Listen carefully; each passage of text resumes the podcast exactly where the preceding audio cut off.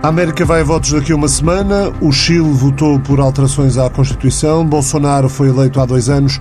A Bolívia voltou a virar à esquerda. Tiago Moreira de Sá e Carmen Mendes são os convidados deste Mapa Mundo, parceria da TSF com o Instituto Português de Relações Internacionais.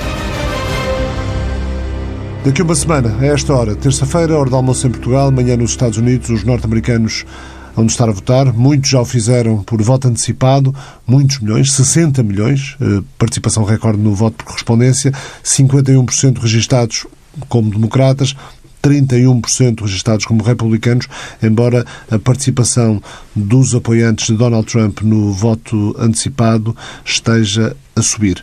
Vão escolher representantes no Congresso, Câmara dos Representantes e um terço do Senado, governadores, vão eleger através dos votos para um colégio eleitoral quem vai liderar o país na Casa Branca durante os próximos quatro anos. Sondagens dos últimos dias nos estados indecisos, eh, swing states, onde se calcula que a vitória possa cair tanto para democratas como para republicanos.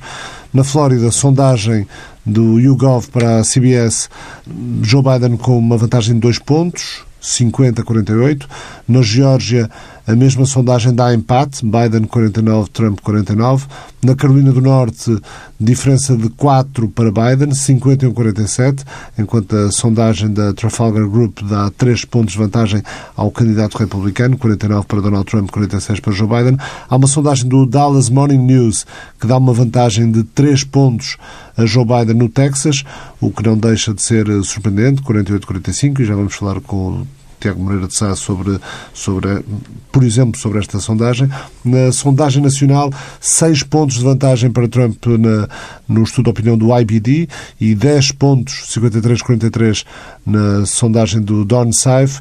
Sobre a atuação do Presidente, a sondagem do Politico diz que 53% dos norte-americanos desaprovam a atuação da administração Trump e 43% aprovam. Quanto à direção, ao rumo eh, que o país está a tomar, vai no caminho errado para 69%, vai na direção certa apenas para 31%. Ou seja, Tiago Moreira de Sá, obrigado pela presença aqui em estúdio. Há, há sondagens em que, em que a diferença entre os candidatos aparece dentro da margem de erro, mas há, mas há uma aproximação de Donald Trump eh, a Joe Biden depois do último debate, ou nem por isso? Olá, viva.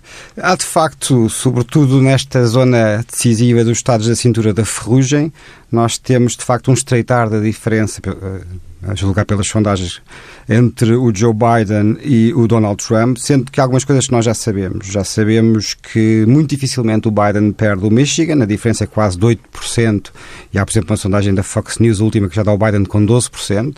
Dificilmente ele perde o Michigan.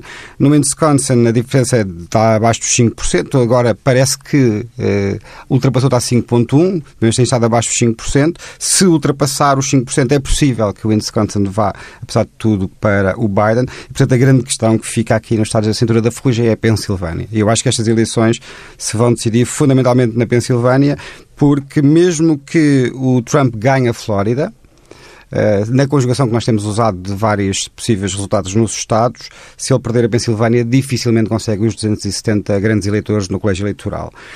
Sendo certo que, e isso vai ser provavelmente a, a, nossa atenção na noite eleitoral vai estar aí, nós podemos não saber os resultados da Pensilvânia, mas quase certeza que sabemos os da Flórida no dia 3, e se o Biden ganhar a Flórida, tem a eleição ganha.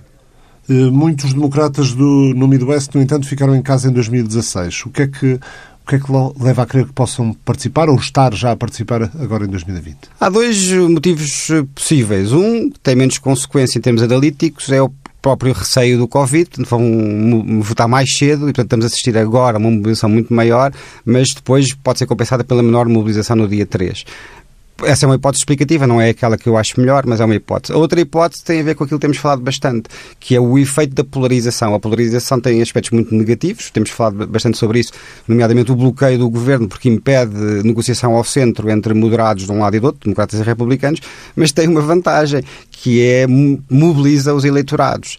Uh, dizer, dentro de alguns limites da polarização, pode mobilizar os, os eleitorados. E nós temos neste momento um eleitorado do lado do Trump altamente mobilizado e temos falado bastante sobre isso.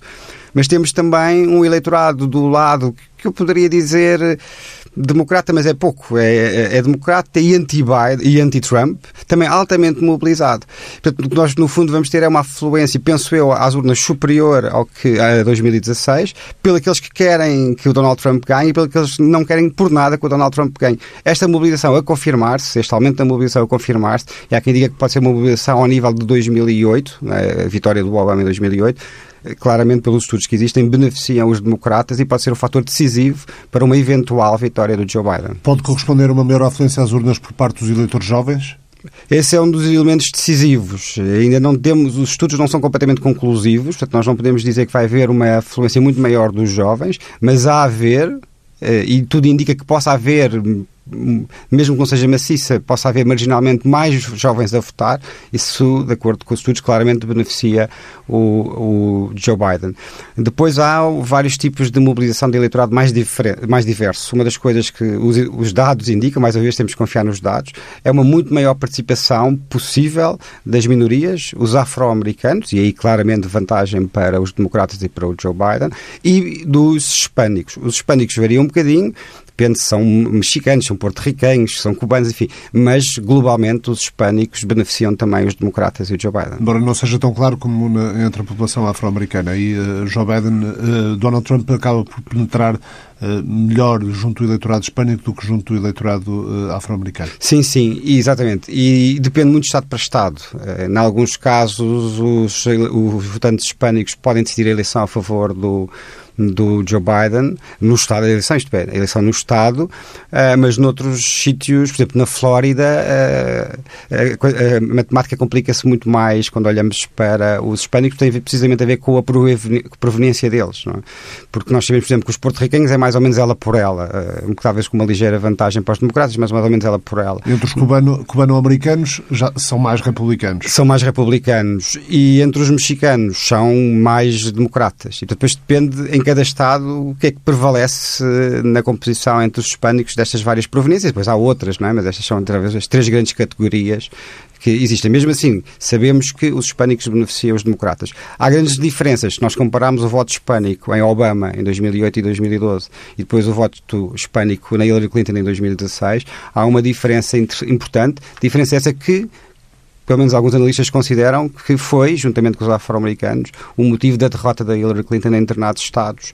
No caso, por exemplo, dos hispânicos, em particular a Flórida, no caso dos afro-americanos, falou-se muito da Carolina do Norte, embora a Carolina do Norte tenha que se diga, porque o Obama ganhou a primeira vez em 2008, depois perdeu em 2012, enfim. Eh, mas, e mesmo nos estados da cintura da ferrugem, em alguns, o voto uh, das minorias foi importante, porque o resultado foi muito. Uh, foi quase taco-a-taco. Em alguns casos, o, o Trump ganhou por poucos milhares de votos, não é? Há, há, há, resultados que vão certamente, ainda que não seja já no imediato, mas eh, há, há situações eh, que vão depender da, da, da, própria geografia, ou melhor, da estrutura demográfica interna de cada, de cada Estado. Uh, aquela sondagem que, que referi há pouco, do, do Dallas Morning News, que no Texas dá uma vantagem a Joe Biden de 3 pontos. Uh, isto não deixa de ser surpreendente. O Texas, nos últimos largos anos, tem sido um Estado, claramente um Estado vermelho, um Estado republicano. Sim, bem, e a confirmar seria uma verdadeira bomba atómica no Partido Republicano. O Texas tem, há muito tempo que há, já há muitos anos que há uma literatura sobre a hipótese do Texas se tornar um swing state. E tem a ver com alterações demográficas, não só no Texas, na verdade, eh, em alguns estados do Sul, por exemplo, a Diana Solar tem andado a trabalhar isto muito bem, alguns estados do Sul, por isso é que também se fala do Arizona, estão a sofrer uma transformação muito grande, que se dá a vários níveis. Dá-se ao nível de população que vai para as cidades, para as grandes cidades, onde há oportunidades de emprego e há crescimento económico, vindos de outros locais, de outros estados, de outras cidades e até, hoje em menor, em menor escala, obviamente, do campo. Tem a ver também com o efeito da, da imigração. Uh, e, em alguns casos, estamos a falar de um crescimento da imigração bastante considerável e tem também a ver com a própria natalidade. Com, em alguns estados há uh, bastante jovens uh, e isso está a levar a uma transformação importante em alguns estados. Estima-se que, eu não acredito que aconteça já nesta, apesar dessa sondagem, não acredito que no Texas o Trump perca, mas a verdade é que não foi essa só sondagem. Há algumas sondagens que dão um, a hipótese de. Eh, a hipótese não, da eleição do Texas ser disputada. Por exemplo, a, a média total das sondagens até hoje o, o Trump vai com uma vantagem de apenas 2,6%, o que é manifestamente pouco. O que praticamente se tem a certeza é que se não for agora, daqui a 4 anos ou daqui a 8 anos, o Texas será um, um swing state eh, e os democratas têm a hipótese de vir a ganhar. O caso do Arizona é um caso também bastante interessante porque aí as sondagens, temos que confiar nelas, dão a hipótese de o Biden ganhar nesta eleição a média das sondagens, por exemplo, dá uma vantagem do Biden de 3,2% e de alguma forma com, com alguma persistência. E a confirmar-se, não é uma surpresa tão grande como no Texas, mas não, é, não era previsível. Isto introduz um último elemento, e com isto termino, que é esta eleição é particularmente difícil, porque para além daqueles estados que nós habitualmente acompanhávamos para tentar perceber o, o, a evolução no colégio eleitoral, hoje há um conjunto de, outros, de novos estados que, ao alterarem-se daquilo que é habitual, por exemplo, falámos do Texas e do Arizona, vem baralhar tudo. Por exemplo, pode dar-se o caso do Trump ganhar o Ohio e ganhar a Flórida e até ganhar um dos estados da cintura da ferrugem, como a Pensilvânia, mas se perdesse, por exemplo, o Arizona ou se perdesse a Geórgia, uh, perdia, o, o, colégio eleitoral. Ou, ou, em último caso, se perdesse o Texas, então era, era, era claro. Se perdesse o Texas era claro e era, como digo, uma bomba atómica. E mais, uh, é claro que nós às vezes temos que ter um bocadinho de cuidado da extrapolação dos resultados, mas, por exemplo, se o Partido Republicano perdesse no Texas e perdesse mais um destes estados, isto significava uma para além das lógicas estaduais que falámos, significava uma grande vaga de fundo anti-republicanos uh, no país. Isso teria também consequências uh, quer na Câmara dos Representantes, quer no Senado. Portanto, nós também... Com possibilidade do Partido Democrata conseguir a maioria no Senado. Exatamente. Essa seria a consequência. Quer manter a maioria na Câmara dos Representantes e passar a ter a maioria uh, no Senado, o que, é, o que é possível. Até porque a maior parte dos lugares que vão a votos, desse, desse terço que vai, um terço que vai a voto, a maior parte dos lugares são lugares republicanos. Salvo erro, são 22 lugares que são lugares republicanos que estão em disputa nesta eleição. Exatamente, 22 em 35. E por isso não é impossível. E, e mais uma vez, tendo cuidado com a extrapolação dos resultados dos Estados para o nível nacional, nós percebemos que há uma grande tendência, portanto, significa em vários Estados, uh, desfavorável ao Partido Republicano. Não estou a dizer que vai acontecer, estou a analisar e a, a complexizar a análise. Se isso acontecer, podemos concluir que há uma vaga de fundo que pode levar, de facto, a essa alteração profunda uh, que, num extremo, pode significar uma maioria democrata na presidência, no Senado e na Câmara dos Representantes. É claro que a dificuldade hoje é que também pode acontecer o contrário. Não é? Pode, em princípio, os democratas conservam a Câmara dos Representantes, mas os republicanos podem ter a presidência e o Senado, porque, como digo, são muitos Estados que estão em disputa nesta eleição. Há quase uma, uma primeira divisão de swing states e uma segunda, ou seja, poderíamos colocar na primeira Wisconsin, Michigan, eh, Pensilvânia, eh, Carolina do Norte, um, Flórida? Eu punha fundamentalmente os da cintura da ferrugem, o Wisconsin, o Michigan, a Pensilvânia e o Hawaii, embora aí tudo indica que o Trump vai ganhar no Hawaii, mas de qualquer maneira é um Estado até pelo número de grandes eleitores que tem, que são 18, é um Estado sempre importante. Aliás, é a seguir à Pensilvânia, é o segundo maior nos Estados da cintura da ferrugem. E claramente a Flórida, que tem 29 grandes eleitores, e há aquela tradição nos Estados Unidos da América que vamos ver se mantém, que é quem ganha o Hawaii, ganha a Flórida, ganha as eleições. Tem sido quase sempre assim. Um, Vamos ver se neste caso pode não acontecer. Pode acontecer o Trump ganhar, como eu disse, a Flórida e o Hawaii e eh, perder o, a eleição. Mas eu diria que estes são os principais. A Carolina do Norte está em disputa e, e é um Estado que pode, neste momento, o Biden leva 2,3% de avanço, mas. Eh, eu diria que não é tão decisivo quanto os da cintura da ferrugem e a Flórida. Eh, duas questões que, que ficaram do, dos últimos minutos uh, da, da, nossa conversa. Um, uma eventual uh, maioria uh, democrata no Senado pode fazer o Partido Democrata avançar para uma tentativa de recomposição uh, da, da, do, do, número de juízes do Supremo Tribunal Que foi, foi algo que o Partido Democrata e Joe Biden mesmo no debate não, não descartou. Sim, bem, essa Disse é uma... que iria nomear uma comissão bipartidária que o assunto seria analisado, basicamente. Sim. É difícil responder a isso. Há essa pressão para isso acontecer. Um, o, como dizes bem, o Joe Biden não fechou essa porta, mas não é, muito, não é fácil. Não é, não é fácil o processo para conseguir uma recomposição no, no Supremo Tribunal, não é fácil. Uh, o que eu tenho esperança, independente, não, não acreditando muito que isso possa acontecer, mas enfim, eh, poder pode, mas não, porque é muito difícil que aconteça. O que eu tenho esperança é que uma certa tradição que existe no Supremo Tribunal e que também está estudada, que é os, eh, os juízes votarem de acordo com a interpretação que fazem de facto da Constituição, tirando um ou outro literalista. Uh, mas que fazem da Constituição, que é para eles um instrumento sagrado, e não em, e não em linhas e não partidárias. Função, e não em função de quem os nomeou. E não é? em função de quem os nomeou. Claro que têm as suas preferências, as suas preferências sociais, uns são mais conservadores, isso conta, mas tem a ver com uma determinada visão da sociedade, porque quem interpreta a lei também tem que fazer dentro de um certo entendimento do, da sociedade em que vive. Portanto, desse ponto de vista, ser mais conservador ou mais liberal no sentido americano de liberal, conta. Mas uh, o que os estudos demonstram é que não votam em linhas partidárias nem votam em linhas de quem os nomeou. Uh, outra, outra questão, e voltando, à, voltando à ideia do Texas e de uma, de uma eventual uh, bomba atómica, como, como dizias, no, no, no caso do, do Partido Republicano uh, perder o Texas, isto apesar de Joe Biden no debate ter falado na na mudança do paradigma energético nos Estados Unidos, ou seja, que aos poucos o país tem que abandonar o petróleo, o que poderia ter eh, suscitado uh, uma bomba, digamos assim, no, no, Texas, em termos de, de impacto na, na campanha, nas intenções de voto em Joe Biden, num Estado onde, onde a indústria petrolífera tem, uh, tem muito peso. Sim. Mas, mas o facto disso não ter acontecido, ou seja, o facto das sondagens não estarem a refletir nenhuma perda de, de, de, Joe Biden no Texas, pode querer dizer que também nisso os Estados Unidos podem estar a mudar. Sim. Aliás, isso podia ter sido complicado no Texas e até na Pensilvânia por causa do fracking. Uh, agora não sei bem, muito bem traduzir, mas para português, uh, mas está associado à mesma questão. Eu acho que o Joe Biden foi infeliz na forma como colocou a questão, porque ele devia ter colocado a questão pela positiva em vez de ter posto pela negativa. E pela positiva é dizer que a economia do futuro, a energia do futuro tem que ser a energia verde, todos os países estão a avançar para isso, os Estados Unidos não podem ficar para trás, porque se ficarem para trás, aí sim vão entrar em declínio.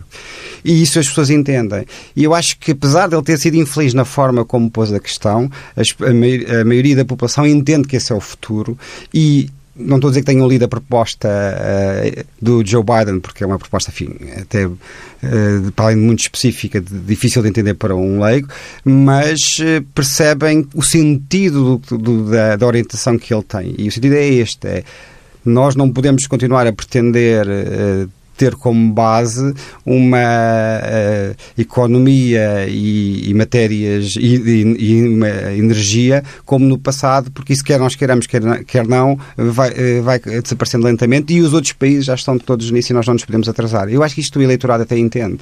As campanhas aceleram. Trump visita 12 estados no espaço desta semana que falta para ir às urnas, eh, de algum modo desvalorizando uma nova vaga de coronavírus nos Estados Unidos e um recente surto na própria Casa Branca, no gabinete do vice Mike Pence. Hoje, terça-feira, o presidente e candidato, recandidato, está no Nebraska. Só nas últimas 48 horas de campanha, portanto, de domingo a segunda da próxima semana, Donald Trump conta fazer 11 comícios. Joe Biden conta dirigir-se a seis uh, battlegrounds, a seis estados decisivos, querem eventos presenciais uh, com distanciamento social, querem momentos virtuais. Esta terça-feira viaja para a Geórgia. A questão da pandemia parece ser ainda central na campanha, mas dá a ideia, Tiago Moreira de Sá, que do lado, de, do lado republicano uh, tenta-se falar de, de tudo o resto, ou seja, mostrar que a campanha eh, não é só eh, a gestão do novo coronavírus eh, e quando falam disso, Donald Trump insiste na, na, vacina que está para chegar e no que, no que o país já, já conseguiu fazer e do lado, do lado democrata insiste-se muito numa campanha muito focada na gestão que a atual administração tem feito do, da pandemia.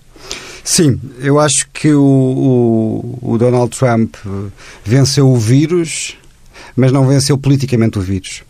E o coronavírus provavelmente será o fator, caso se confirme uh, que ele vai perder a eleição, será o fator que o faz perder a eleição. Aliás, Donald Trump continua a dizer uh, nós queremos é regressar à vida normal, nós só queremos vida normal. Pois, só que, não, só que as pessoas no seu dia a dia têm tudo menos vida normal. Estão, está péssima, não é só lá, está em todo lado, mas está, está péssima e está a piorar, e isso é o dia a dia das pessoas. Eu percebo que, um, sobretudo quando o Trump geriu no início como geriu a questão da pandemia, primeiro desvalorizando e depois eh, já não desvalorizando, mas dizendo, bom, mas o que a vida tem que continuar porque a economia não pode parar, senão colapsa. Eu até entendo o motivo, não, ele não foi o único a fazer isso. Os outros estados, mesmo na Europa, há vários, há vários estados, ainda hoje, que tentam não adotar as medidas mais duras precisamente para evitar dar, destruir a economia. Agora, a questão é, eh, por um lado, o, o Donald Trump desnecessariamente, até porque isto foi gerido em larga medida ao nível dos Estados e das cidades, meteu-se no meio do problema ao falar sobre ele todos os dias, ao tweetar sobre ele todos os dias, portanto, como se costuma dizer, é um bocadinho um, bocadinho um lugar comum, mas tornou-se parte do problema, por um lado. Por outro lado, é importante a economia, mas as pessoas no seu dia a dia sentem os efeitos da pandemia e, e não, não há como, como fugir a isso. E o que eu acho que elas sentem, eh, fundamentalmente, não é que discordem da ideia de que a economia também tem que funcionar. Claro que isto também depende de Estado para Estado, mas enfim, de uma forma geral. Mas o que elas sentem eventualmente é que o governo, neste caso o governo federal, falhou-lhes. Isso é uma coisa que a própria base de apoio, uma parte pelo menos da base de apoio do Trump, dos Jacksonianos, considera que é um dever moral do governo norte-americano, é proteger os norte-americanos. E de alguma maneira acho que a sensação que as pessoas têm é que esta presidência falhou nessa obrigação moral de garantir a segurança uh, dos, do, dos, cidadãos norte-americanos, desde logo do chamado a comunidade de foco, ou seja, a comunidade popular, o povo norte-americano. Tiago Moreira de Sá, muito obrigado. Obrigado.